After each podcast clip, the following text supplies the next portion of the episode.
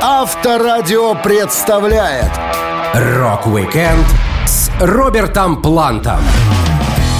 20 августа — день рождения Роберта Планта, вокалиста Led Zeppelin, командора Ордена Британской империи, занесенного в зал славы рок-н-ролла, который по версиям музыкальных изданий вошел в топы лучших рок-исполнителей и лучших фронтменов всех времен. Я, Александр Лисовский, расскажу вам о самых ярких моментах из жизни Роберта Планта. Рок-викенд на Авторадио. Для детей старше 16 лет.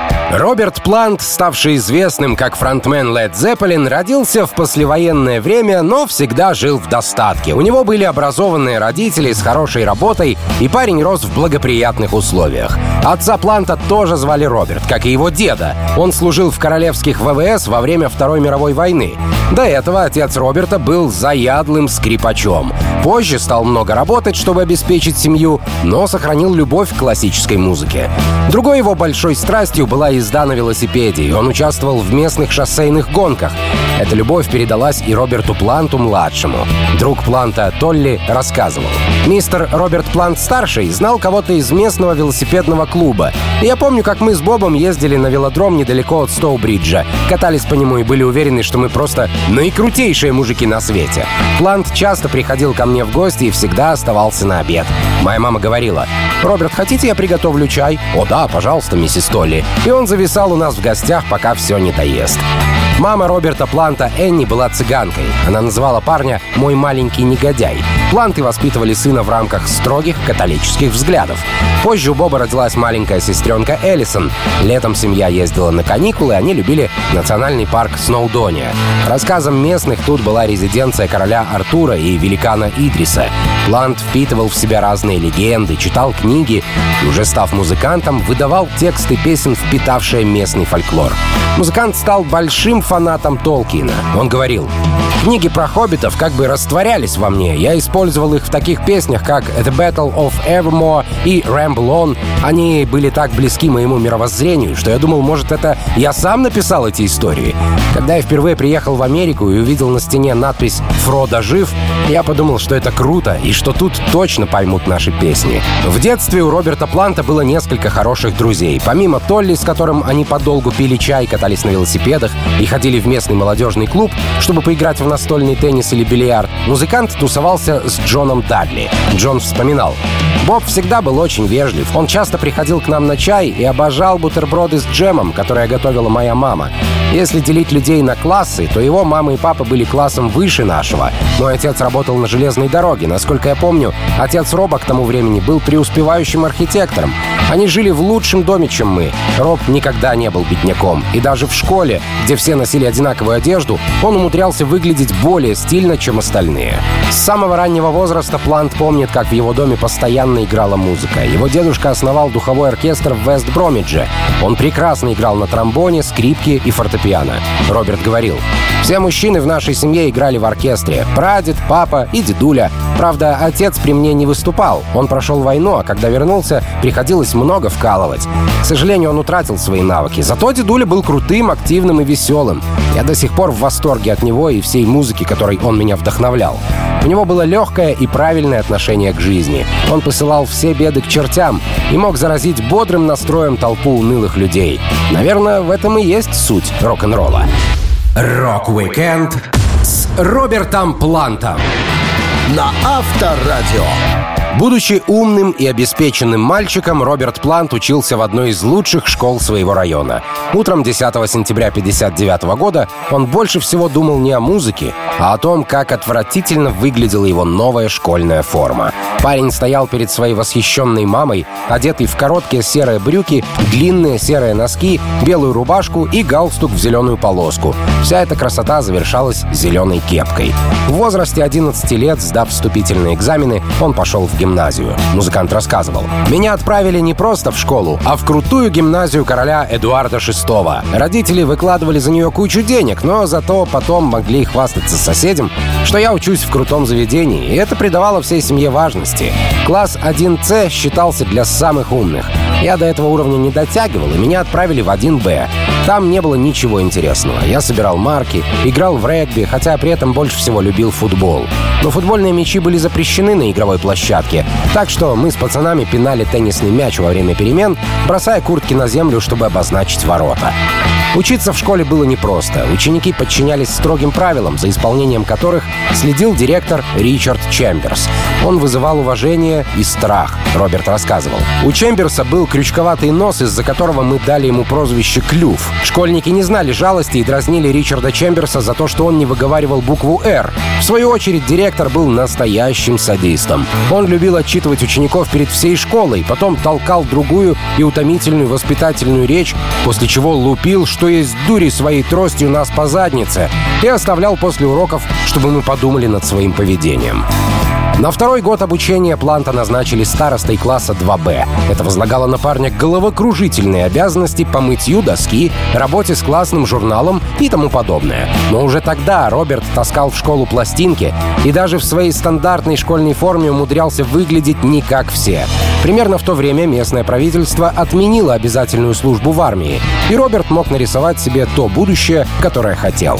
Он стал все сильнее увлекаться музыкой. Приятель Боба Гэри Толли рассказывал, рассказывал. Роберт самовыражался как мог. Он отрастил волосы, но позже мама все-таки заставила его постричься.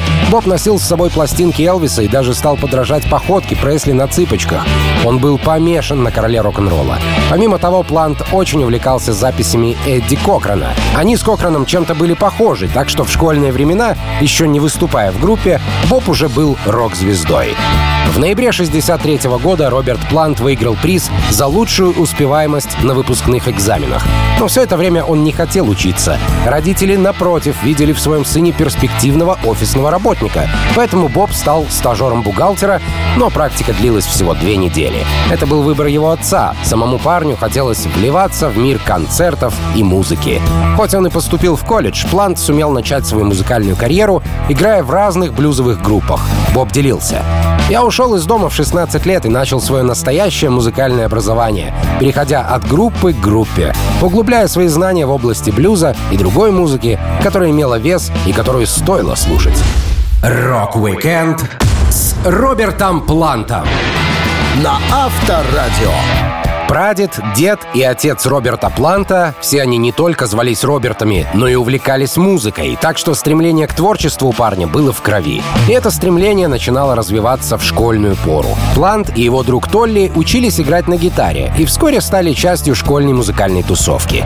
С ними в кружке числились одноклассники Пол Бэггет и Джон Дадли, подающий надежды барабанщик. Ребята гордились тем, что первыми узнавали о самых популярных новых пластинках и о том, когда такие музыканты, как Кокран или Джин Винсент приедут выступать в их город. Чтобы финансировать посещение концертов, Плант разносил газеты каждое утро, выезжая в школу на велосипеде на час-полтора раньше обычного. Это позволяло не только покупать билеты на шоу, но и приобретать пластинки, фолк-блюз Джона Ли Хукера и King of the Delta Blues Singers Роберта Джонсона. Католическая семья не одобряла увлечение сына блюзом, Роберт Плант говорил. Убежденные католики, родители стали называть песни, доносящиеся из моей комнаты, дьявольской музыкой. Папа считал Роберта Джонсона унылым, бездарным и мрачным. Но я не прекращал слушать блюз. Когда я 17 раз подряд включил песню Криса Кеннера «I Like It Like That», он психанул, вломился в комнату и выключил проигрыватель из розетки. Отец Роберта Планта, слушавший записи концертов Бетховена, не привык к новой музыке, сыгранной на старой акустической гитаре.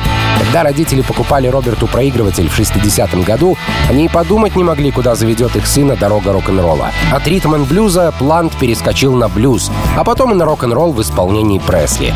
Музыкант хорошо помнит первый концерт, который посетил в школьном возрасте. Он говорил, «Родители впервые разрешили мне самостоятельно отправиться в город, чтобы увидеть концерт Сони Бой Уильямс Джексона. Я пробрался за кулисы и нашел дверь, за которой был Сони Бой. Мне так хотелось поговорить с ним, что я дернул ручку и сходу представился. Оказалось, это была дверь в туалет, и Уильямсон стоял у писсуара. Мужик ростом в 6 футов 2 дюйма, с головой увенчанной котелком, отливал, как ни в чем не бывало. И тут какой-то школьник начинает цепляться к нему с разговорами. Он повернулся, строго посмотрел на меня и сказал «А Возвращаясь в зал, Плант зашел в гримерку Уильямсона и украл губную гармонику блюзмена. Молодой меломан видел многих артистов еще до их мировой известности. Тот же Род Стюарт, который был на три года старше Планта, уже вовсю ездил с концертами по Британии. Через год после беседы с Уильямсоном у писсуара Роберт поехал на шоу Джерри Ли Льюиса, взяв с собой приятеля Дадли. Шоу закончилось в 21.30, оставив ненасыщенного Планта в поисках дальнейших приключений. Он потащил Дадли в паб «Золотой орел» в центре города, сказав ему, что знает об отличной новой блюзовой группе, которая там постоянно играет. Дадли делился. Мы пробрались внутрь и поднялись по лестнице на второй этаж. Там был низкий потолок и много дыма. На сцене выступало четверо молодых парней. Это были The Spencer Davis Group.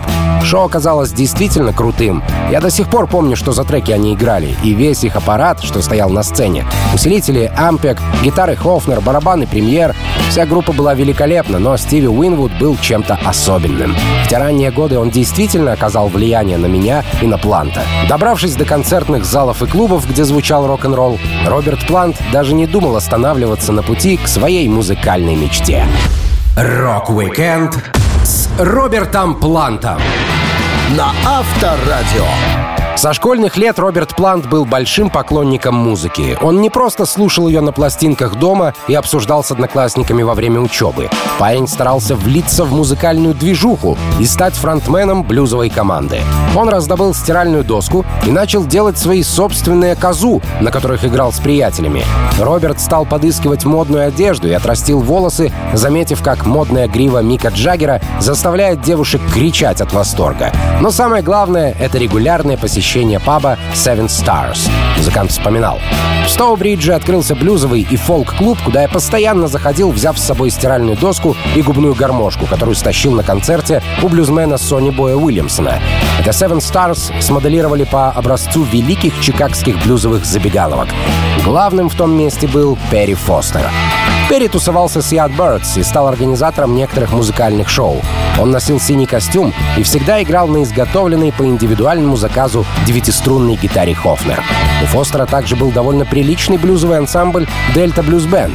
Однажды ночью Плант подошел к нему и спросил, может ли он спеть со своей группой. Он сказал мне, что его зовут Боб Плант, и выхватил стиральную доску. Вспоминает Фостер ту первую встречу. Я был на 9 лет старше его, но паренек оказался дерзким маленьким кровососом, который учился в школе и уже неплохо разбирался в музыке.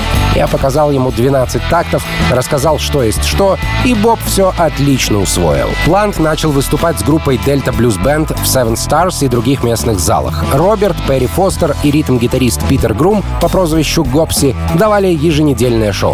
В их основной сет вошли такие блюзовые стандарты, как Ain't Nothing Like Whiskey, Лейт Нина Хопкинса, а также различные песни Роберта Джонсона.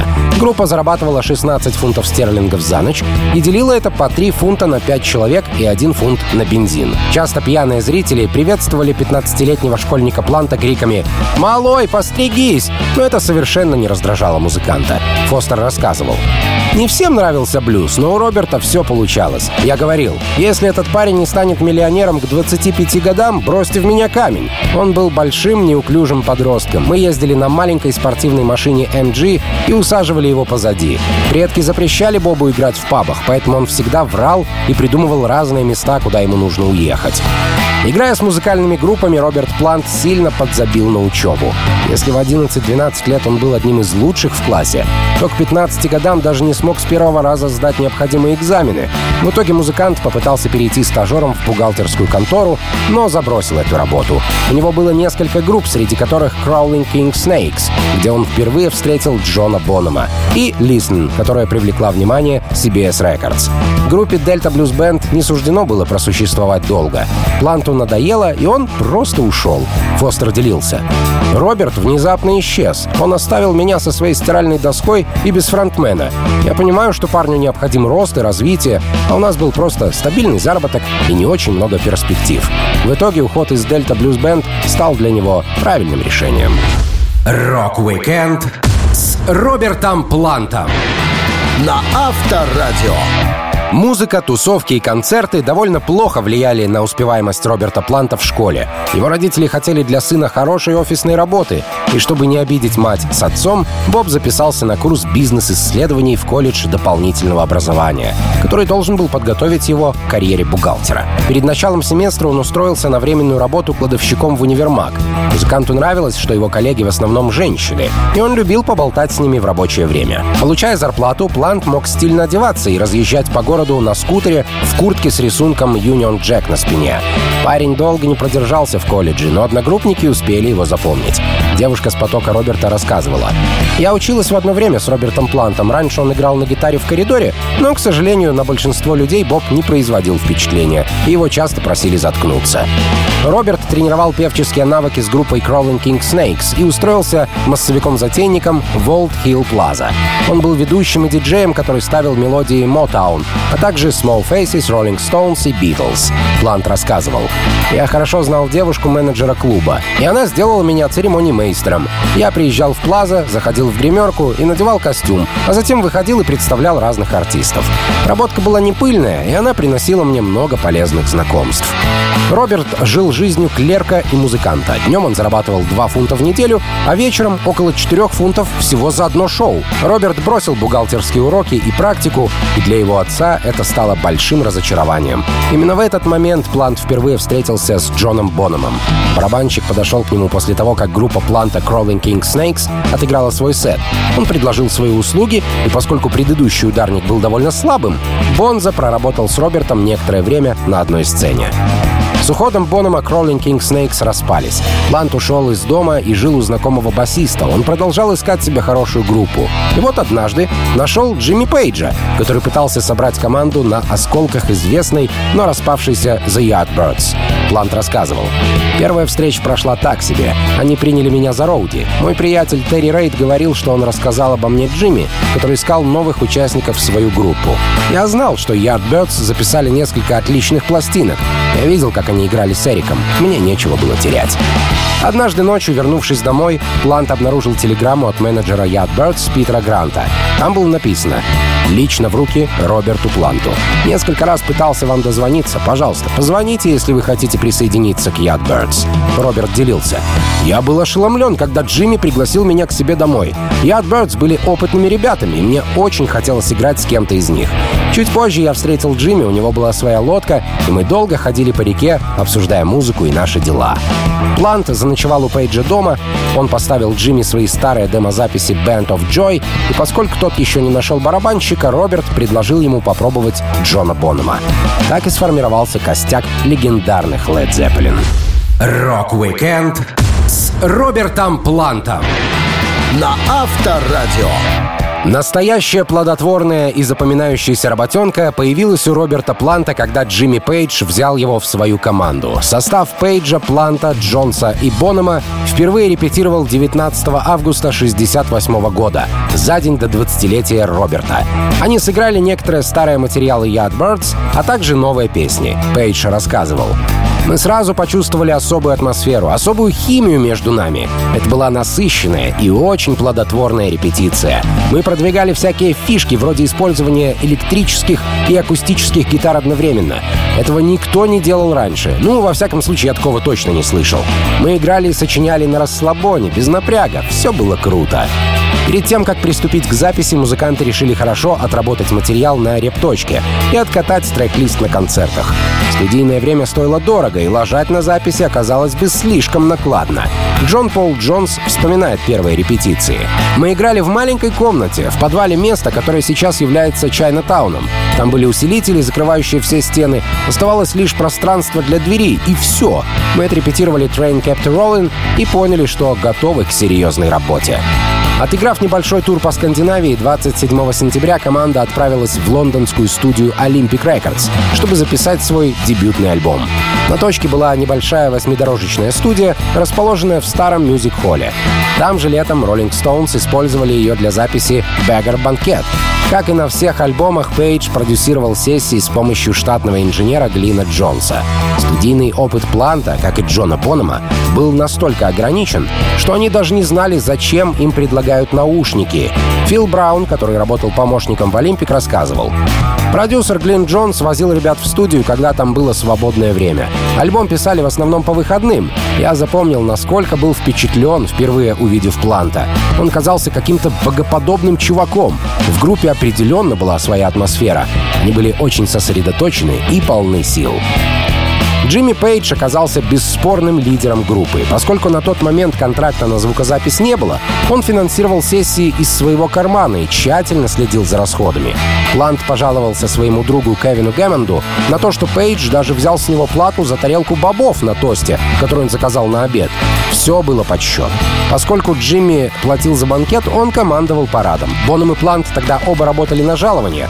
Они были не более чем наемные музыканты. Роберт казался беззаботным, но боялся, что его в любой момент попрут, и поэтому был уступчив. Пейдж рассказывал. «Я хотел, чтобы контроль над записью был строгим. Я держал всех в тисках. У меня было четкое видение результата, так что со мной не спорили. Та первая пластинка звучала так хорошо, потому что у меня был большой опыт работы в студии. Запись дебютного альбома Led Zeppelin была завершена всего за 36 часов студийного времени. Сеансы стоили 1782 фунта стерлингов, около 38 тысяч долларов США на современные деньги. И группа, и альбом получили название Led Zeppelin. По слухам, барабанщик The Who Кит Мун, услышав о новой группе Пейджа, сказал, что они рухнут, как свинцовый дирижабль. Образ тяжелого летательного аппарата понравился музыкантам, и вопрос с именем команды больше не обсуждался. Рок-викенд с Робертом Плантом на Авторадио. Роберт Плант всегда был симпатичным, эффектным и выделяющимся из толпы человеком. В юности он серьезно занимался не только музыкой. В 18-летнем возрасте парень познакомился со своей будущей женой на концерте британской R&B певицы Джорджи Фейм. Семья девушки Морин Уилсон приехала из Гуа в Индии. Морин была страстной танцовщицей. Между ней и Плантом сразу возникло влечение. Приятель музыканта Перри Фостер рассказывал. Тогда Роберт делал все вопреки правилам, и это было довольно смело с его стороны. Он бросил учебу, ушел из прекрасного дома родителей и замутил отношения с девчонкой из Гуа. Я скажу вам, что у него были стальные яйца. Он ничего не боялся. Общаясь с Морин, Роберт пристрастился к индийским карри и специям, а также услышал новые и экзотические звуки. В районе жило много семей из Индии, и почти все слушали восточную музыку 50-х. Ланд впитывал эти песни как губка. Вскоре Морин забеременела, и как порядочный мужчина, Роберт был обязан на ней жениться. Музыканту не было и 20 лет, когда пара зарегистрировала отношения. Роберт на тот момент уже жил у Морин. Не имея работы и денег, супруги жили за счет зарплаты Морин, работавшей продавцом в Маркс Спенсер, которая составляла 7 фунтов стерлингов в неделю. Плант дал девушке обещание, если он не осуществит свою мечту к 20 годам, то бросит все и найдет нормальную работу. Биограф Пол Рис говорил, Ланд женился на Морин в небольшой церкви. В то время девушка была на восьмом месяце беременности, а их дочь Кармен родилась менее чем через две недели. После свадьбы пара устроила прием для друзей и семьи на территории зоопарка. А после фуршета у Led Zeppelin был концерт в Лондоне, и жениху пришлось уйти пораньше, взяв с собой Джона Бонема. У Морин и Роберта родилось трое детей — Кармен Джейн, Логан Ромеро и Карак Пандрагон. К сожалению, во время турне Роберта по Северной Америке в 1977 году с Led Zeppelin его первый сын Карак скончался в возрасте пяти лет от желудочного вируса. Плант говорил, что это были самые мрачные времена в его жизни. Турменеджер Деннис Шиен делился. Цепелины прилетели в Новый Орлеан, где должен был состояться концерт группы. Они зарегистрировались в отеле в 6 утра. На стойке регистрации Планту позвонила его жена Морин и сказала, что их сын заболел вирусной инфекцией. После этого я поднялся с Робертом в его комнату и спросил, не принести ему что-нибудь. Раньше он пользовался шампунем Flex и любил помыть волосы по прибытии в номер. Но он сказал, что ничего не надо. Через полчаса я вернулся, а Роберт сидел на кровати, обхватив голову руками. Он только что получил известие о смерти сына. Свою личную жизнь время от времени Роберт Плант отражал на бумаге в текстах песен Led Zeppelin. Первая полностью написанная Робертом лирика — это трек «Thank You» 69 года, посвященный супруге Морин. А композиция «All My Love» стала выплеском эмоций после потери маленького сына. Творчество помогало Планту справиться с трудностями, но брак спасти не удалось. Планты разошлись спустя 15 лет совместной жизни.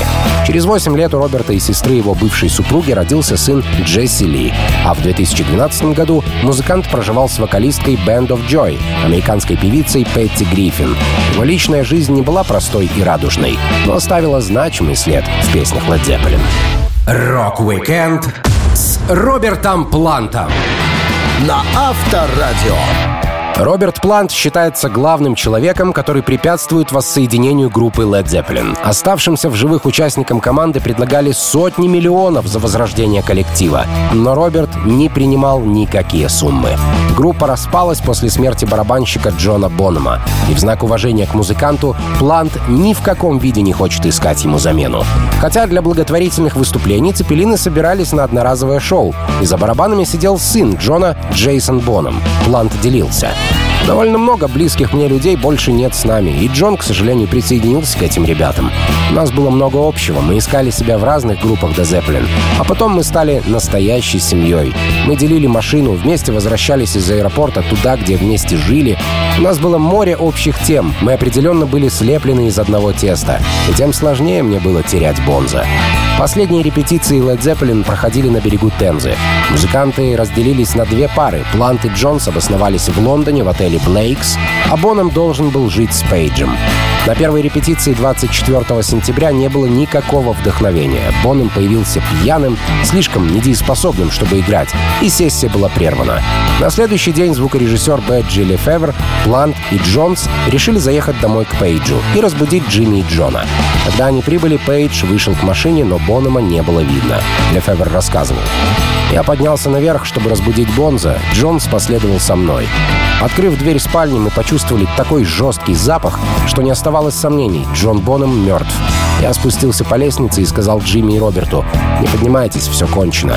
Тогда нашей первой заботой было добраться до его супруги Пэт Боном, до того, как она узнает об этом из любого другого источника.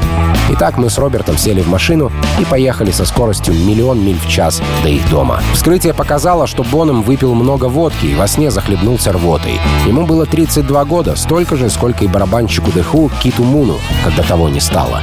После похорон Плант, Пейдж, Джонс и команда Цепелинов улетели на длинные выходные. Никто не сомневался, что группе пришел конец. Вернувшись в Лондон, участники Led Zeppelin и менеджер Грант встретились в отеле. 4 декабря 80 -го года они опубликовали свое заявление. Потеря нашего дорогого друга и глубокое уважение, которое мы питаем к его семье, заставили нас принять сложные решения. Мы не можем продолжать в том же духе. Led Zeppelin больше не существует. Последним студийным альбомом Led Zeppelin стала пластинка In Through the Outdoor. Она вышла в сложное для Планта время после смерти его маленького сына и перед уходом из жизни его близкого друга. Спустя несколько лет Цепелины выпустили сборник «Кода». Внутренняя сторона конверта содержит подборку фотографий членов группы от первых дней до последнего года существования Led Zeppelin. А на внешней стороне лишь написано название группы и пластинки на черном фоне. Все просто и сдержанно. Плант не знал, куда двигаться после распада Zeppelin. Он не мог собраться с мыслями и копался в себе. Музыкант говорил, «Я знал, что должен что-то делать. Нельзя было вечно изводить себя одними лишь мыслями. Мне потребовалось некоторое время, чтобы оправиться от шока. Когда закончились Led Zeppelin, мне было 32 года. Я думал, а может хватит петь, может быть стоит написать книгу? Мне казалось, что на этом музыка закончилась. Rock-Weekend с Робертом Плантом на Авторадио. С юного возраста фронтмен Led Zeppelin Роберт Плант был страстно увлечен музыкой, но куда раньше он стал фанатом футбола. Музыкант всю свою жизнь болел и играл в футбол, как только выпадала свободная минута. Все началось в пятилетнем возрасте. Плант вспоминал. «Наверное, я самый старый фанат команды клуба Wolverhampton Wanderers. Я следил за ними 65 лет. Стадион стал для меня утешением и вдохновением. Все началось, когда мой отец взял меня посмотреть, как волки играют с Ливерпулем. Я подумал, что центральный центральный полузащитник Билли Райт помахал мне рукой. Я не учел, что на нашей стороне стояло 15 тысяч человек, и он мог махать кому угодно. Спустя годы я встретил Билли на телевидении. Это было похоже на встречу с Элвисом Пресли. Полузащитник оказался с хорошим чувством юмора, и они быстро подружились с Плантом. Музыкант говорил, «Я сказал Билли, что я тот самый пятилетний парень, которому он махнул рукой в начале 50-х. Он схватил меня за плечо и ответил, «Конечно, Роберт, отлично тебя помню». Он умел красиво пошутить и при этом не обидеть. Будучи футбольным фанатом, Роберт Плант не избежал и потасовок, которые эти фанаты устраивают в Англии. Его дочь Кармен вспоминала, как папа водил ее на матчи, а потом они прятались на чьем-то крыльце, пока в городе происходили беспорядки. Спустя много лет музыкант все еще поддерживает свою команду. Он делился. Иногда я пою их песню на стадионе перед игрой, зрители сидят, сосредоточенно слушают, а потом в недоумении спрашивают, а что это за дед с микрофоном? Как сидеющий стареющий рокер, я считаю, что важно уметь посмеяться над собой. Во времена Led Zeppelin, когда у группы был свободный день или неделя, Плант проводил время бездельничая в собственной студии или играя в футбол по воскресеньям за местную команду паба. Самым сложным в его работе было откосить от выступления, когда в Англии проходили серьезные матчи. Он признавался. Когда моя команда играла, я симулировал проблемы с горлом. Во время некоторых туров Led Zeppelin я приезжал на стадион и смотрел матч. Несколько раз у меня загадочным образом прихватывало горло за несколько часов до игры. Я бегал на футбол, чудесным образом исцелялся на следующий день. В знак благодарности Планту 14 августа 2009 года футбольный клуб Wolverhampton Wanderers объявил, что Роберт станет их третьим вице-президентом. Музыкант официально получил эту награду перед началом первого матча в сезоне против West Ham United. Его коллега, вице-президент Стив Булл, бывший игрок «Волков» и игрок сборной Англии, вспоминает, как Плант явился на первую игру в своей новой роли. «Наша работа заключается в том, чтобы быть послом клуба, встречаться и разговаривать с людьми в представительских ложах на стадионе в дни матчей. Мы должны ходить на домашние игры в форме клуба, но Роберт всегда носил джинсы, его волосы были собраны в хвост, а через плечо перекинута старая сумка. Он говорил, «Это мой образ, и я не собираюсь меняться». Боб — неряшливый мерзавец, но при этом настоящий мужчина. Он обожает говорить о футболе. Я могу съесть целую тарелку спагетти, пока он разглагольствует по телефону. В таких случаях я просто кладу телефон на стол и позволяю ему высказать все, что наболело. Даже в солидном возрасте Роберт Плант не просто остается болельщиком, но и выходит погонять мяч с друзьями на большие английские стадионы. Rock-Weekend с Робертом Плантом на Авторадио. Распад группы Led Zeppelin был тяжелым этапом в жизни Роберта Планта и его коллег. Продюсеры и лейблы старались срубить на этом большие суммы, и музыкантам то и дело поступали выгодные предложения. Например, к Планту и Пейджу обратились с просьбой сформировать новую супергруппу с басистом Крисом Сквайром и барабанщиком Аланом Уайтом из прогрок-группы Yes. Команда должна была называться XYZ, что означало бывших участников Yes и Led Zeppelin. Пейдж познакомился со Сквайром и Уайтом и даже немного побеседовал с ними. Но Роберт полностью проигнорировал это предложение. Как и после смерти своего сына Карака, Плант сидел у себя на ферме и занимался творчеством в домашней студии. Поначалу он ненадолго задумался о том, чтобы бросить музыку и сделать карьеру учителя. Вокалист даже записался на курсы повышения квалификации для преподавателей. Но в итоге любовь к сцене взяла свое. Сольная карьера Планта началась с альбома Pictures at Eleven в 82 году. Он рассказывал. «Я много работал, и было сложно в 32 года все бросить и уйти. Я начал записываться с хорошими музыкантами, талантливыми гитаристами. Мне хотелось самому делать музыку. Мои песни не были похожи на Led Zeppelin. Со мной связался барабанщик и сказал, «Я любил Джона Бонома. Можно я помогу тебе с барабанами в память о нем?» Это был Фил Коллинз. Его карьера только начиналась, и он был самой энергичной, позитивной и действительно вдохновляющей силой, которая встряхнула меня. Именно благодаря Филу Коллинзу не только первый альбом, но и все 11 сольников Роберта Планта увидели свет. Дело в том, что после записи всех треков продюсеры отговаривали Боба от сольной деятельности. Ему твердили, что музыка получалась слабой, и советовали не выпускать песни в производство. Но Фил Коллинз всегда был рядом и оказал мощную моральную поддержку. Он был рад сыграть для своего кумира из Led Zeppelin. Барабанщик делился. Когда мне выпал шанс поработать вместе с Робертом, это было настоящим чудом. Он хотел, чтобы я поучаствовал в его первом сольном альбоме. Боб прислал мне несколько демо-версий, записанных с сыном Джона Бонома, Джейсоном. И они были восхитительны. Создавалось впечатление, будто я слушал, как играет сам Джон. Готовую и сведенную пластинку Pictures at Eleven Роберт давал послушать своим коллегам и продюсерам. Но никто не высказывал восторга. Все менеджеры Atlantic Records в Великобритании советовали вернуться к звуку Zeppelin. Потому что знали, какие деньги он приносит. Потом Плант записал кассету, чтобы проиграть ее Пейджу. Это была эмоциональная встреча. Пейдж работал над саундтреком к продолжению мрачного фильма «О мстителях. Жажда смерти». Он довольно спокойно отреагировал на новый материал коллеги. А басист Джон Пол Джонс и вовсе сказал «Ну, м -м, Боб, я думал, ты мог бы сделать что-то и получше, старина». Дебютный сольный альбом Роберта Планта «Pictures at Eleven» не стал таким успешным, как пластинки Led Zeppelin, но он все же хорошо продавался и попал в музыкальные чарты. По общему мнению, первый сингл «Burning Down One Side» и первая пластинка были довольно сильными, но легко забываемыми. В реакции критиков, конечно, заложены высокие ожидания музыкальных хитов, поскольку Плант был частью легендарных Led Zeppelin. В итоге вокалист сменил свой стиль и занялся сольным творчеством, выпустив более десятка альбомов. Rock-Weekend с Робертом Плантом на Авторадио.